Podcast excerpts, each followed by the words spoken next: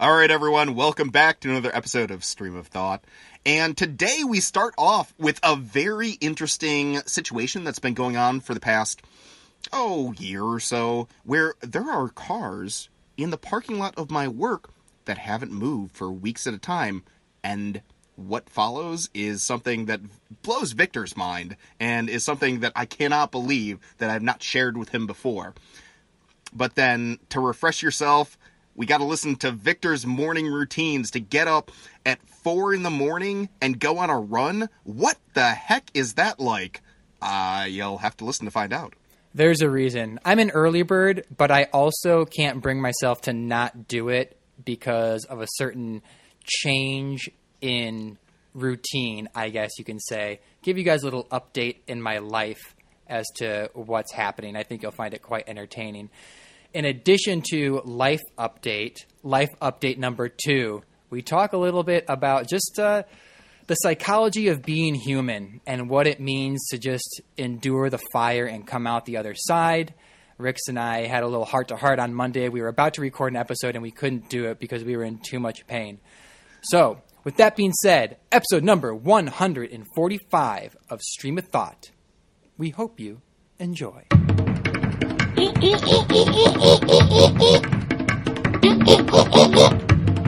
Well, there was an interesting thing that happened at the office yesterday, and I found Perfect. it. Can't wait to hear about it. definitely an interesting situation. So, I've talked to you, I don't know how many times I've talked to you before about the whole car ride sharing thing going on in the parking lot of our office building. Have Wait, I never have I, it? Have I never mentioned this before? No, what's going on? It's like a it's okay. I can't believe I've never told you this before. This man, this is such a juicy topic. Holy cow! Really? Okay, so yeah, what ba- backstory? Then I'll I'll give you kind of a, a brief recap. About it was about in December of this past year, December 2019, when my mom and myself started noticing when, when we went to the office that there were cars that weren't moving, and we could tell that they weren't moving because there was snow on the ground, but no tire tracks ever. And so you had probably about anywhere from six to ten cars that would sit stationary for a period of anywhere from one week to a month, where they're they oh, just they just be par- parked there, and it it got to a point where there was actually a car that had been one of those that was parked there periodically that got a flat tire and just sat there. No one, no one moved it. No one did anything with it. It was just there. And so that ended up getting towed, along with a, a couple of others that uh, I guess had, it was very clear that they were um, more or less abandoned. So I think there were three three cars that ended up getting towed back in February or something like that. But my mom and I were very curious because our window overlooks the east side of the parking lot, and these cars park primarily on the east side. Some of them park on the north side as well. But we were like, "What? What is going on here?" We had these cars parked here for three, three or four weeks at a time, two to four weeks at a time, and then they'd be gone. They someone would drive them off and then bring it back five days later, and it would sit there again for another couple cars? of weeks. The exact same cars that came back over and over again.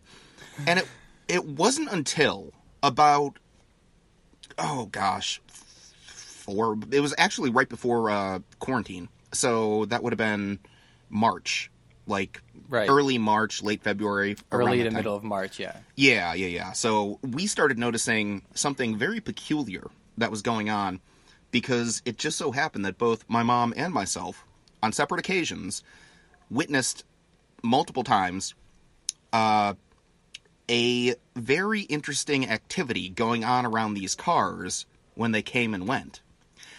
And here's what would happen. So there would be a car that would be sitting there for a couple of weeks, it would disappear, but then when it came back, what we would see is an individual get out of the car, use their phone to take pictures of basically every single inch of the car and then leave in another vehicle. Whether they were picked up or they just walked down the street or um, there was a car waiting for them or something like that. And then there were a couple of times as this progressed and we noticed that this was this was becoming kind of a routine that sometimes there would be multiple people there uh, by the car. They'd drive their own car in, and they would hand off the keys to the other car and basically like just swap cars. They'd take out all the stuff in their trunk and take all, all the stuff out of their wait, back wait, wait, wait, wait. So there'd be two cars. Person one gets out of car number one. Person two gets out of car number two. They exchange keys, and then person one goes in car number two, and person number two goes in car number one. Yes. It was it was very unusual. I, I don't know if you've ever heard of anything remotely like that. It was I don't know. I, I mean, I, I I'd never seen something like that before, and it was just it was so weird because then it was again right before quarantine that we got an email from the uh, property manager, and the property manager only comes by when repairs are happening and stuff like that. Just like he's not a frequent visitor, so he doesn't know what cars are consistently there. But I guess for for some reason, I think there was construction going down on the first floor that they were repairing the the ceiling tiles, and so he was there a little bit more often. Sent out an email to all the business owners on the complex and asked them, "So what's going on with with like another three or four of these cars?"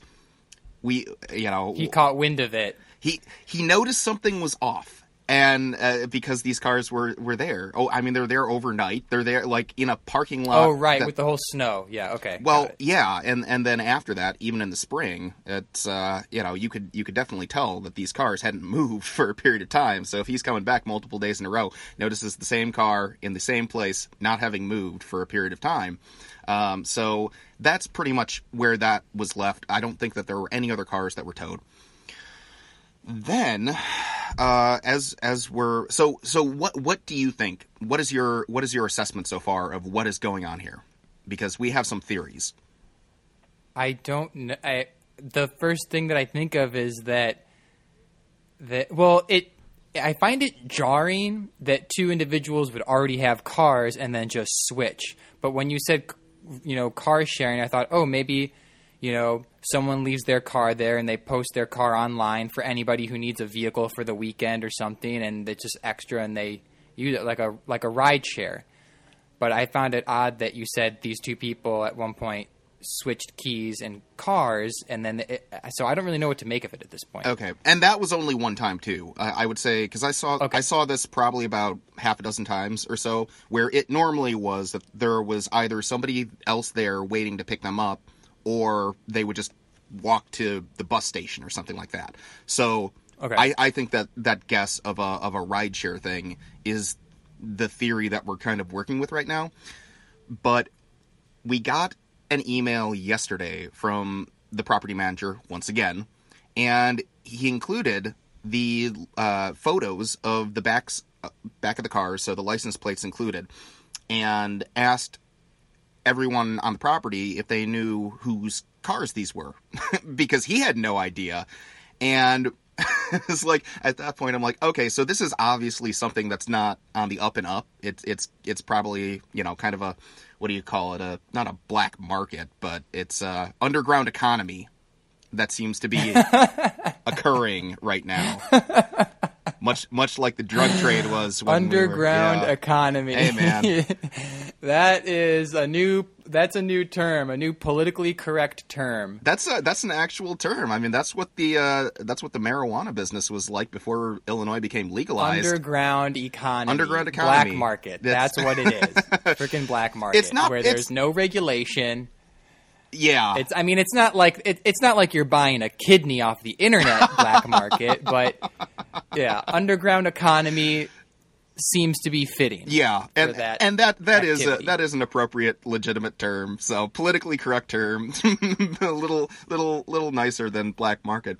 So it's clear at that point, and I made the decision because there are there are three cars that are always clustered together. They're normally on the east side, but they've been on the north side of the parking lot, just parked there for probably about two and a half weeks or so, two to two and a half weeks. But one of them is like a bright orange car, and the other one is a, a cherry red car. So they're very distinctive. Like it's a uh, like kind of like an SUV Jeep type uh, orange car, and then the red one's also kind of distinctive as well. and I, my my mom then instructed me to go take pictures of those cars and send them to the property manager because he had only included the cars that were on the east side of the parking lot, not on the north side. And so I I was like, oh god, okay, because I know this is uh, this is going to be interesting. So I end up going down and I do take pictures and then I email them to the property manager. And like 15 minutes later, he sends out another email blast to all the owners, including the photos that I had sent him, saying, Does anyone know these cars as well? If no one claims any of these cars that I've sent within the next week or so, we're, we're having them all towed. And so here, here I'm contributing to the dismantling of this very interesting and weird underground economy experiment. But, bro, what what are your thoughts? I'm I'm kind of curious what, what your thoughts are on just the the operation, if it is kind of a rideshare type situation um, that's not I working just, on the level. I just want to know exactly what it is.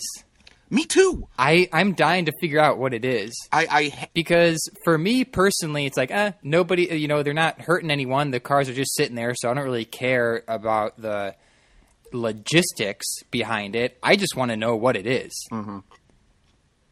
And I found it odd when you said they've been there for weeks and weeks and weeks because I've done that before where I remember one time we, my friends and I, we left, we met up at a Target and we left our cars in the Target parking lot, but it was just for the weekend because then we all got in one person's car and we drove down south for a bachelor party. So, but that was just a weekend. It wasn't like weeks on end. There wasn't any pattern to it right, right. you know um but i will i will tell you i do know that when i was at aldi Glen Ellyn every now and then there would be cars like that you'd see the same car in the parking lot at the at the end of the night. But it Really? sometimes it would sometimes it would be there the next day sometimes it wouldn't. But it would always be there at night. And then i realized that it's probably somebody living out of their car and they just need a place to park it overnight because they can't leave it on the street. Oh, okay. Yeah. Uh, and one time there was a car that was sitting there for weeks, and I told Karen, I was like, Karen, can we just tow this car? What the heck? But then I guess they had gotten special permission from Aldi to leave their car there because their battery died or some weird situation. But the whole exchanging of, I don't know, the car, it's it's very baffling. It, it's weird, and I mean, I understand. Have you tried Googling? Have you tried Googling it and seeing if you f- find any forums or just any clues that might help describe what this is? I actually thought about that, and that was something that I wanted to do. I just don't know where to start. I don't know what a good like like illegal ride sharing organizations near me. I mean, just type in, just I mean, maybe just type in cars parked overnight in parking lot several for several weeks and just see. Oh, so you're up. thinking to go, going down more of the investigative route to ki- kind of figure out what this thing's called exactly. as a whole. In fact, I'm on it right now. of course you are. Of course you are. oh man, yeah. So I, as you're as you're uh, searching right now, I don't know if you're gonna find interrupt me if you find anything uh, uh, interesting, but yeah, my my thoughts and part of the reason too why my mom is irritated is because first of all they take her parking spot uh, a lot of the times, and they're just parked there for. Uh, she she's very particular about where she parks her her vehicle, and uh, half the time they'll they'll park in the space and then leave the car there for weeks on end, so she has to park somewhere else, and that doesn't make her happy. But then I also think, and she had brought this up, that I mean they're using somebody's private property to run a business without actually paying some sort of transaction fee. It'd be different if they had kind of a understanding where the property managers would be the beneficiary of little little something something to try and get but you know to to do it to do it just a commandeer basically you know our parking lot is gosh it's just not necessary i mean it it it just feels as though this is this is not the right place to run it's your strange business. because it's strange because it's I get the feeling that maybe these transactions that are taking place are in between individuals who have never met each other, you know, and so you'd think if there was ty some type of business going on where there is an exchange of a motor vehicle, you'd think it'd be somewhere that's more common. Hey, the you know the McDonald's or the intersection of whatever 22nd and Highland at the ga- like because you would have to be extremely descriptive to tell somebody where the car is in that lot. You know what I mean? Yeah, and I think I think the problem with something like that would be the uh, awareness of uh, people who are constantly watching. Yeah, I mean they have cameras looking at the parking lot. There's no cameras in this parking lot. It's also in kind of an industrial complex area as well. So very few, like you never really see police officers, and we're right next to a fire station. So all the stuff's coming away from there. So people aren't super observant as to these kind of trends. The only reason that we know that they're there is that we basically park in those same spots and we see the same car day after day after day. And we come in, you know, my mom gets there at anywhere from like six in the morning, five or six in the morning, and then um, I'll do my podcast recording on the weekends there, and the cars just never move. They're they're always there. So I don't. I, I'm assuming they think that it's kind of a because it's a low traffic area. They can they can slide under the radar to to make it work. So it, it's innovative, and I, I don't know it. I think I've only seen, and this is kind of the tough part too for me, is because I uh, only noticed I think one white person who was part of these car exchanges, and same with So what you're too. saying it so that's it's so str- I don't know. I'm still I just really want to know what it is. Well, and I've I really want to know. I've half considered going out and just asking, "Hey, what's going on?" kind of thing, but it's like it it seems shady enough. I'd rather not.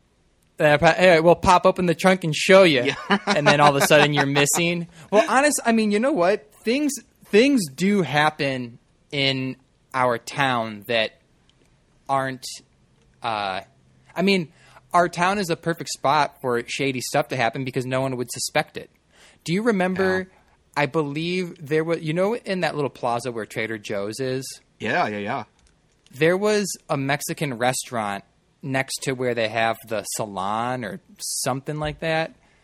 Anyway, there used to be some type of restaurant there, and it ended up shutting down because it was a I bu- I don't know exactly either they were selling drugs out of the restaurant or the restaurant was a front to launder money. Wow. Something like that. in the burbs, Something weird like that. in the that. burbs Yeah. of Chicago. Yeah, no, Yeah. I mean that's and and honestly, that's that's some that's but some whatever it thinking. I really want to know what it is, depending on on what it could be. I'm, you know, I'm rooting for him. I'm rooting for anybody who's who's just trying to make some money, as long as they don't hurt anybody, um, as long as they don't hurt themselves or other people. I'm rooting for people to get some money under the table, Yeah, get some of that money that Uncle Sam can't, you know, pinch his fingers with. But I mean, you think about vehicle registration and stuff like that. If they get pulled over by the cops, I mean, the vehicle's obviously not going to be registered in their name. I mean, there's there there would obviously be issues if something like that were to happen. I would think, and yet all the same cars come back over and over again, and I've never seen one uh, one absent after a, a period of time. Like that orange car has probably been there for about a year now. That is weird because if they were stolen, they wouldn't be used over and over. Oh no, totally. know. No, no, no. And I I don't think that there's anything like that going on. I think that this is um yeah, I, I've just never heard of anything like that. Did your did your Google results indicate anything on preliminary No, I didn't do any. I mean, all I did was type a few words in, but I never found anything that was pertinent to abandoned car. Oh, I should use the word abandoned. I didn't say that. I just said cars parked in parking lot overnight or something like that. Yeah, so I'm I didn't do a very in-depth search. well, I'm I'm thinking that I'll probably do a little more investigation while I'm at the the office Yeah. tomorrow. Google, Google it a little more. See, if- do see what I some. can But I did remember something um, that uh, when you said that your mom gets there sometimes at six in the morning, that did trigger an idea I had. Uh, lately, I've been the last few for some reason. So I have difficulty sleeping. So what I do sometimes is I take melatonin, which you can get it uh, in any vitamin depart. Yep, part part of my, part of my I- life, man. I use I have pills that are three grams, so I usually cut it in half. Anyway, what happens is when I go to bed, and I take the melatonin, I only sleep for like five hours and I wake up feeling ready to go. And I'm thinking to myself, I need more sleep. I know my body is awake, but going to bed at 10 o'clock and waking up at 2.30 in the morning, regardless of how I feel, is not healthy. No. Unless no. I just happen to get that perfect REM cycle Yes. which still is three hours. Would be, I think they're 90 minute increments. So I don't know. You know, I don't know. Unless, you know, your body, depending on what's going on, can get supercharged in that amount of time. You know, if everything lines up just right. I don't know. Anyway, I woke up this morning at 2.30 Oh my god. I think it was. Oh my god. or maybe it was two o'clock, and I was like, "What the heck?" I need or two. I don't know. And I oh. tried going back to sleep, and about 30, 40 minutes go by where I realized I'm not going back to bed. And then four o'clock rolls around, and I decide to go for a run. So I run like six or seven miles. Anyway, what I'm trying to get is I've started my day at four or five in the morning, and I just get up and go. And dude, let me tell you, going for a run at four or five in the morning is so freaking awesome. There is no, there's almost nobody on the roads. So I go to Doheny and back, and it's not bliss, it's not hot outside. It's still dark, and when I get back, it makes me feel like no matter what I do the rest of the day, I accomplished something great. Yeah. That was And so I've been doing that, and it's crazy because 9:30, 10 o'clock rolls around, and I've been up for like five hours, yeah. and I'll have a full day before it's even lunchtime.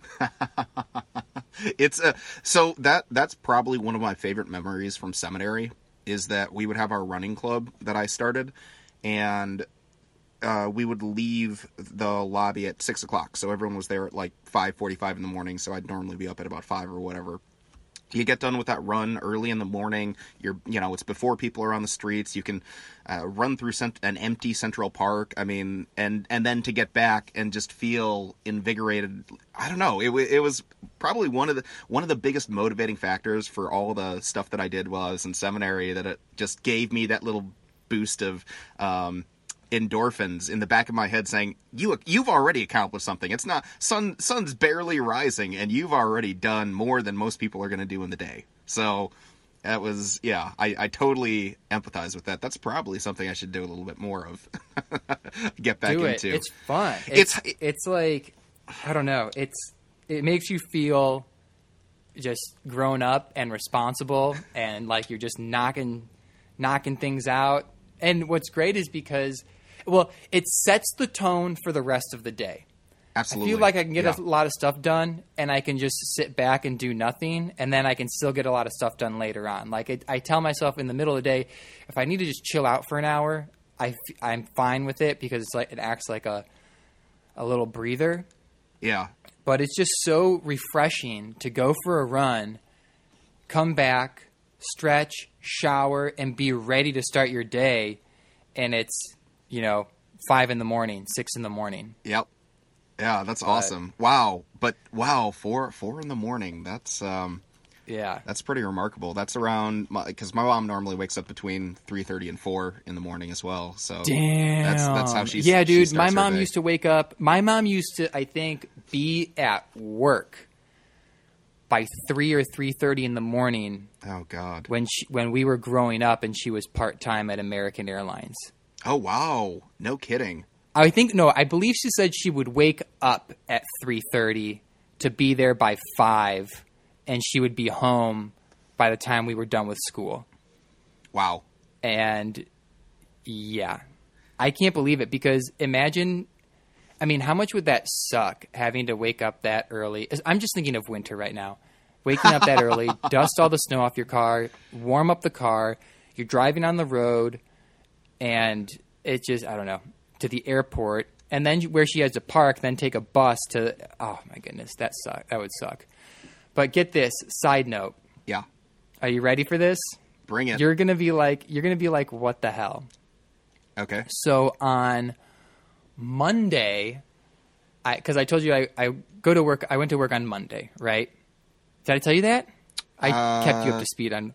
Oh no, we haven't. No. We, haven't- we haven't talked. We haven't talked for We haven't done a straight up or a, we haven't done a uh, stream of thought. Yeah, we haven't about a week. released one of these episodes for eight days now. I think so. because we talked on Monday. We didn't do a we didn't do, we talked on Monday, but we didn't do a recording. We didn't record. Yeah. So to keep to bring everyone up to speed, I a few weeks ago, LA County called me up and was like, "Hey, when can you start working?"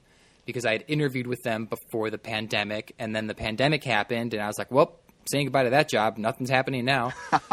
and so when they called me, I was like, "I'll start in two weeks," and then I told Sprouts, "I'm being, I'm going to be here for one more week."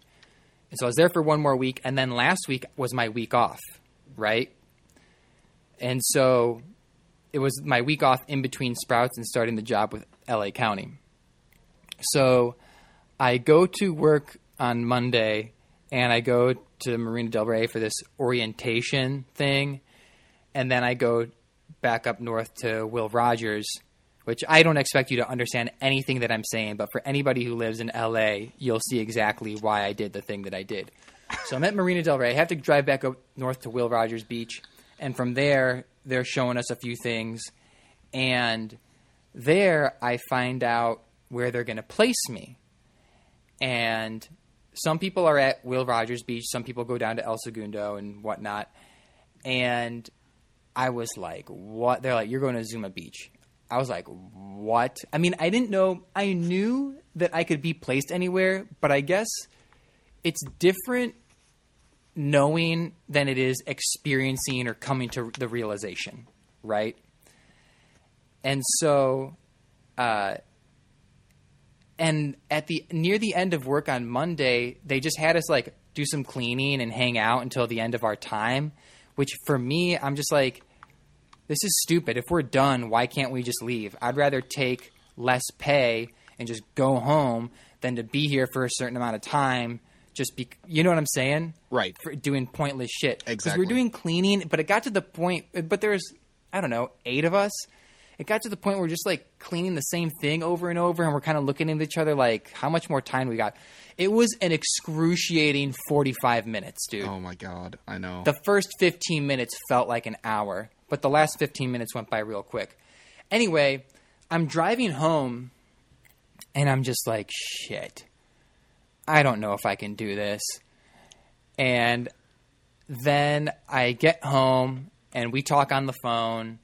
And then after that, I'm getting ready for bed and I'm just like, shit, I do not want to go to work tomorrow morning. Like, I don't think this is going to work out for these reasons it would be different if I was going to be working out of Will Rogers because that is about 30 minutes and it is pretty much directly west of where I live. It'd be easy to get to. 30 minutes, no problem. Zuma Beach, are you kidding me? You're telling me you want me to drive 84 miles Oh my God. round trip every day for X amount of dollars. Are you freaking kidding me? And I knew this jo- I knew how much this job paid. I knew it paid substantially less than what I made at Sprouts, but this type of work is what I enjoy doing. right. And I'm just like, you know what? I'm done with customer service bullshit. I'd rather get paid less and do work that I enjoy rather than get paid more money and do work that sucks yeah.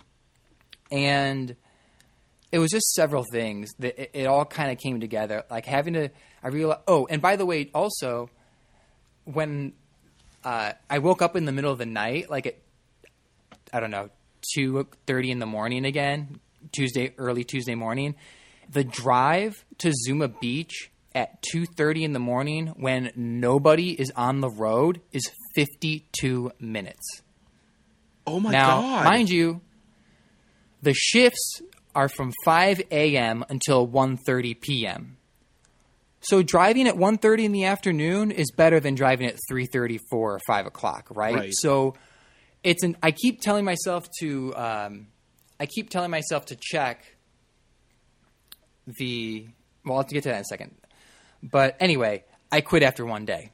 Oh my god! I was like, I was like, fuck this, dude. no And kidding. I keep t- I keep telling myself I want to check Google Maps. What's the length of time to get home at 1.30 in the afternoon? You know, is it still 52 minutes? Because is, is that where it is on the 101? Is that not a lot of traffic, or really would it be an hour 15 minutes on the way back? And so it's it was just a combination of um, just oh, and also the hours 5 a.m. to 1:30 p.m. You know, I didn't really think what the hours might be, but that's not going to work for me. Not because it's super early, but because that's in the middle of opening bell. And I'm not missing opening bell to trade to be at work. oh, oh, So yeah, right. the Your position stock that market I'm stuff. The, the position Right, your stock the market. position that I'm in right now is a sink or swim. I have no choice but to be successful at day trading because I I quit my job after a day. I'm not at Sprouts. And looking back on everything, I feel like this could not have been avoided. I I feel like it, I was pushed into this scenario by the universe, whether I wanted it to happen or not. You know, Yeah. that so that's kind of what I feel right now. And Monday, Monday morning, I send the HR lady the email because my shift starts at five. I sent her an email at four o'clock in the morning, and then later she emailed me back around noon and was like, "Hey, not a problem. I just let your supervisor know, so no worries." And I told her the truth. I said to her, "Hey, I knew it was going to be a commute." But I didn't realize how long of a commute, and it just kind of hit me. I'd rather just tell you this right now than quit down the line. So she was fine with it. I send the email, right? About 10 seconds go by, and I think, wait, can I retract that email? How, how long, how much time passes before I can't bring it back anymore? And I think I have the setting to be 10 seconds. Uh-huh. Because when I hit it, when I hit send, there was a little icon that said, like, it didn't say retract, but it said undo. Undo, And I'm looking at I'm looking at the word undo dot dot dot, and then it disappeared, and, and I thought, well, no turning back now. and um, and I felt awesome that day.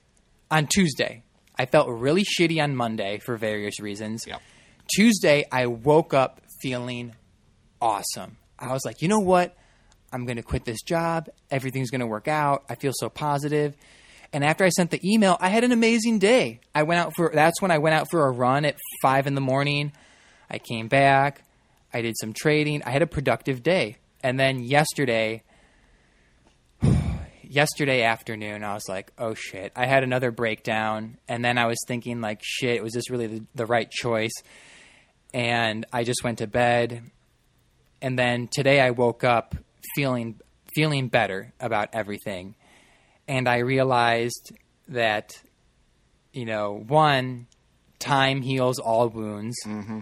And two, I felt, you know, Victor, I had a good day today trading, yesterday and today, and so I was like, you know what, I think I'll be, I think I'll be all right. Because Monday I didn't do well trading. I made some mistakes I shouldn't have made. But yesterday and today, I was like, okay, you know what, Victor, you got this. You've got plenty of money to last you for several months, and all you need to do is work one hour a day in the morning just be disciplined you'll be okay so now i feel very confident but the last few days last couple days were uh, there was a bit of trepidation that was flowing through my bloodstream. Yeah. all freaking day. Actually for almost six or seven days straight. Trepidation from the thing that i had a meltdown about and then the last two days about leaving work. But now i feel good. Now i feel i feel better so that's my uh, current situation Wow, dude, that is that is quite the roller coaster of emotions right there. Holy cow! yeah What? Uh, wow, yeah. Because you know, I mean, dealing with my own circumstances too of trying to figure out, you know, what what is what is my next direction in life right now. Yeah, yeah. Sometimes you got to take a risk. Sometimes you got to take a gamble. Sometimes it pays off. Sometimes it doesn't. But sometimes you just need a good meltdown bro, to to help just make you feel a little bit better. You know- man, oh man, I learned a lot about myself that day, yeah, and I started thinking of some things.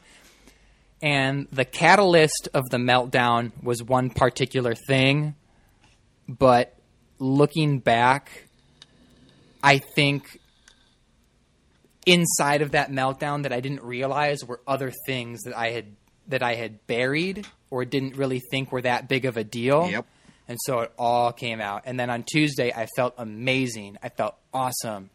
And then yesterday, again in the middle of the afternoon, and a, a couple times throughout the day, I had a little bit of a breakdown. Not as big as the one that you witnessed, just smaller occurrences. Yeah. But I just told myself, like, dude, you just you just need to let yourself feel all of these emotions and just let them flow through you. Everything is going to be fine. But it just it sucks because after the big after the big one on Monday, I woke up Tuesday feeling refreshed, and it was crazy because it was like, oh my goodness, I have this shift in perspective, which would not have else, which would not have occurred had I not felt like I gone, I went through a little bit of fire, Yes. and so I, I was like, oh, yeah, Well, I mean, you, So- you, you think about the emotional intensity of what you had to go through. I mean, like, uh, aside from your other issues, you quit a job, you start a new job, you quit that job, and suddenly it's like, I mean, that that's just added stress to everything. And, and you're totally right. It does build up. I know that's kind of. It was so for me, you know, when when I had called you, literally the catalyst. It was literally like a straw like a straw that broke the camel's back, where the audio just stopped working for the the wedding um, uh, conference Oh, thing that okay. that I was working on, and I just I fucking flipped out, and it wasn't it wasn't that issue specifically, it was just the culmination of everything that I was experiencing, and so yeah, man, like, and I'm somebody too who doesn't tend to emote. Uh, I mean, I can be a very emo- you know I can be a very emotional person, but I tend not to like I tend not to express that on a regular basis, and so when it all just builds up, it's just it's like it's like a pimple that once you pop it just explodes everywhere. Gross. I thought I'd in, insert a little levity there, a little gross levity, but yeah, it's uh oh man, when when you're able to and I think too, you're you're taking risks. You're you're actually doing stuff that is is pretty pretty radical for I think most people to um to quit a good paying job to take a lesser paying one and then to quit that job and to to actually have something to focus on now. Well, that was it too, because on Instagram, I follow a lot of accounts that are like motivational accounts and everything. Right, yeah, And yeah. I watch a lot of interviews and motivational videos, and you see common themes. And one of them is taking a risk and being uncomfortable. That's the one thing. Anyone who's ever been successful in life has taken a huge risk and has undergone just being extremely uncomfortable. yeah. And I don't know, it's a, it's like what I needed. Right now, now I feel I feel comfortable being uncomfortable. It's a little it's a little strange, but I feel confident in myself, but yeah, man, the last 2 days, wow. I that that was stressful. You know, it, it it's good every once in a while for me anyway, because sometimes I worry that I'm a bit of a sociopath, and so when I experience emotions like that, and it just kind of pours out like a waterfall, um, it reminds me that I I am I do have feelings. I am a human being. That's, it, it- so yeah, I think it's it's part of the human experience, and to be able to like let it all out or be able to to physically process that um, has been helpful for me because I've I've had that more times than I care to count, where it's just it builds up and it's like, And it's dude, the the trickiest thing is the biggest burden that I had I've put on myself was asking myself like, you know, if I only did this one thing different, or what if I did this instead of doing what if I did this instead of doing that? And oh. you you just you just can't help and this is related to the meltdown, not the job situation. Yeah, but you just you just can't blame yourself for the situation that you're that you're in based on something that you did or didn't do and you just keep playing over and over and over and over and over and for months and months and months and months what if i just did this different why didn't i do it like this Why did I have to do it like that? Is this was this my only opportunity? Was this a test? Is there something else coming? And you and it's just it's so hard. And for me, somebody who is very chilled out and relaxed about a lot Yeah. of things, I had to admit to myself, like Victor, you you've been suffering from anxiety like the last few months and you've been burying it and it's just been this little this little thing this little thing that builds up without you realizing it and then one day something just happens and you snap Totally. I completely agree. Bro, I mean, I come I come at it from a very different perspective too. Um, but I think that the end result is kind of the same. So, with my sort of ministry history and stuff like that, I have it is so ingrained in me that life comes out of death, and so suffering is necessary to achieve better enlightenment. And I, I think that a lot of people's philosophies, for those that, that go through that, is, is that's how it kind of develops. And I realized, and I think part of part of the build up too, was just a realization that I've never really processed what happened with me at BASF, where it's one of those things where it's like, literally, I mean, uh, if I had if I had been explicit with the HR people down in South Carolina, where they were processing my application after they offered me the job and going through the background check stuff, which is why I got let go, is because I didn't pass the background check, even though I was working there already. And I was thinking to myself, if I had only taken 60 seconds to say, hey, I have a criminal uh, misdemeanor on my record, is that going to be a problem to the HR person as opposed to the colleagues that I was working with? It things might have turned out different, and so I, I've got that lingering regret over not doing that. But I'm also thinking to myself, was that inevitable anyway? If I had said that at the very outset after they offered me the job, would that have just been like, okay, well, you're terminated now, as opposed to you getting an extra week and a half to work there Right. as we were running the background check? Uh, so yeah, I mean, I and and it really that's something that I I still haven't I still haven't gotten over. I mean, I worked my ass off to do that, and it's like one or two things. If I had just done one or two things differently, it might have turned out in a totally different environment. And the regret that I have for not achieving what was in my grasp. I mean, fucking. I mean, it was well, it was a eighty thousand dollar job on entry level customer Fuck. service. Three weeks vacation, uh, two weeks sick leave, and financial incentives if you met the the standard for customer service processing. Like, bro, that's hard to get over, man. Uh, for somebody who's trying to rebuild his life and still kind of in a hole from the the gambling addiction that I had had Right. five years ago, it's like, man. There's a light at the end of the tunnel, and then suddenly, for the the, the train barreling forward to that progression, and then suddenly a gate comes down and just crashes the train, and everything just blows up. Um, it's like, yeah, but I have I've never really fully processed it, and even now, I still that's still kind of a lingering thing in the back of my head. you just have to i mean you just have to trust that there's a purpose behind all of it because for me i had this i mean i was telling you on monday how i i didn't know if so prior prior to moving to california and then once i moved here i had this thought and i and there were some there were some subtleties along the way that made me believe this is the route that I'm supposed to be taking with this particular thing that I'm thinking about.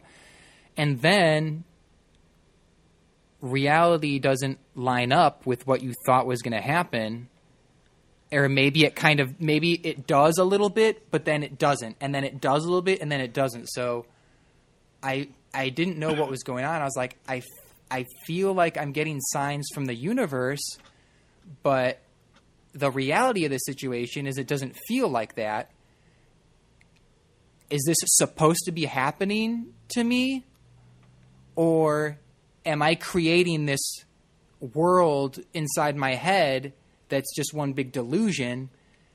And then on monday everything just came crashing down because you build this idea in your head and when reality doesn't meet what you thought was going to happen or what you want to happen it's like you you don't know how to process it Well, yeah, yes. Everything that you thought you knew is completely shattered, and you have to now r- completely recalibrate what your mentality has been the last several years. bro. It's such a fucking. It sucks, but it's a lesson. and again, I don't like. It's just. It's so hard. It's like, do I move on or do I tell myself this is supposed to happen? I'm being tested and still go down this this route. You know, is this the path or is this just a fucking rabbit hole that's gonna neg- that's gonna negatively impact me? And it's like I don't know what to believe. I'm in limbo right now, and that's when everything comes crashing down. You have no idea what's going on. Yeah. Yeah. Well, and and I, you know, that was one of the things too. I mean, going into ministry, it was like my my ultimate goal was to become the president of the the United Church of Christ, like to to eventually elevate to that level, and like that was the path I was on since probably seventh grade, and then it all collapsed around me in just a couple of years, and I was like, what what do I do with my life right now? I mean, I know I'm a I'm a capable, qualified individual to do pretty much anything that is asked of me. I love a challenge. I love learning new things. But it's like I spent so much time trying to do this. Now I have to reorient everything that I think about because that's Yeah. not in the cards in the foreseeable future. And it's uh oh man, dude. And I wonder too how many people actually because I know you and I go through this. I know Neil's gone through that in his own experience. I feel like a lot of our friends have. Um I wonder how of a how much of a universal experience that is for people to uh, come to those crosswords where they realize that the path that they were on uh, is a dead end. I, I don't want to say a dead end, but it's it ends, and you've got to hop onto another path. I mean, dude, like you wonder why people are so angry and uh, built up emotions and stuff like that. Now, I, th- I think that you and I probably are individuals who process it slightly better than the average person. But There's one. There's one thing, and it's a tiny thing that can have a momentous uh, effect on your thinking, and because when things, shitty things happen, you ask yourself why, why, why. There's no fucking answer as to why. You need to allow yourself allow it's okay to feel shitty allow yourself to feel the emotions and then you need to ask yourself what is it that I can learn from this situation? yes, And when I asked myself that question, I learned I was like, Victor, you need to accept the fact that the circumstances, the given circumstances, are not what you imagine them to be, and it's entirely possible that you made up all of this shit in your head, and you need to just accept that and move on. And so hmm. I was like, oh my goodness. And then there were a couple other things that I realized, and you just you move so fast through life. You never allow yourself time to really stop and address internal issues. I mean sometimes you do regardless of how well you try and do it. Maybe it'll always resurface or whatnot. But after that happened when i woke up on tuesday feeling a lot better and i felt like i came out of the fire i was like wow i'm not happy that happened but i am because i needed it. And then i felt like shit again the next day and then today i felt really good. So i'm hoping i feel good but i um i have i guess you can say i've i've gone through the worst of it. And now it's just time. Yeah. And and part of the reason too, and I'm not going to get too religious here, but part of the reason why I find myself such a like even for all the shit that I went through over the past five six years now, um, that I still hold firm to my Christian faith is that like for me, you know, the Bible gives me solace in that it's a representation of the human experience. Like anything that you go through, anything that we've like had to deal with is represented in the Bible in some way or another. And the whole point is that there's there is a tomorrow if you want there to be. You don't know what it's going to look like. God works in mysterious ways, but man, I mean the the story of redemption is is and and resurrection of our own personal souls and understanding of our place in the world. That that's the encapsulation of the of the Christian experience, and it's like uh, every other faith has a variation of that, but I mean, for me, it's it's something that kind of grounds me, even even in the worst of times. And part of the reason why I've never I've never committed like acted on some of the the self harm stuff that I know a, a lot of our friends in the past did. It's like, you know, God has a plan for me. I I hate the place that I am right now, but I know that there's going to be a tomorrow, and if I keep an open heart, I think that that a, a path is going to be provided. One other thing that I will say, too, by the way, is that uh, just kind of a side note. I find it so interesting that it was oh gosh, it was 2015 that this all went down. The the spring of 2015 where I ended up my gambling addiction came to a head and I had to leave the church and went through all the legal stuff. And it was at at that time when uh, our national politics where Donald Trump was rising in the polls and then it was like the election of that following year was around the exact same time that I ended up pleading guilty, going to jail, experiencing all that, coming out of it, starting a new life. It's like, what a fuck like like we're all in this alternative reality and I think to myself, am I like eh, did I did I do something to the cosmos that I went off this like weird track of what life should actually be and I'm living it in the alternative Rick's universe where it's like what the fuck Yeah. is going Am I living in right the now? universe where I get fucked over over and over again? Is there another Ricks out there who has a fruitful, you know, bountiful life? I, dude, I bel I actually think that all the time. I'm like, dude, that other Ricks has got to be living it up right now. Why do I have to be stuck in this Rick's body? Why can't why, can't I be living in the prosperous Rick's world? Like, I think about that all the frickin' time. yeah, man. Life's a trip. Life's a trip, but Well, I think that concludes things for this episode. What is this, number 145? 140 one 145? Yeah, I think it's 145. Yeah. 145. You do you have anything else you want to add real quick? I hate cooking eggs.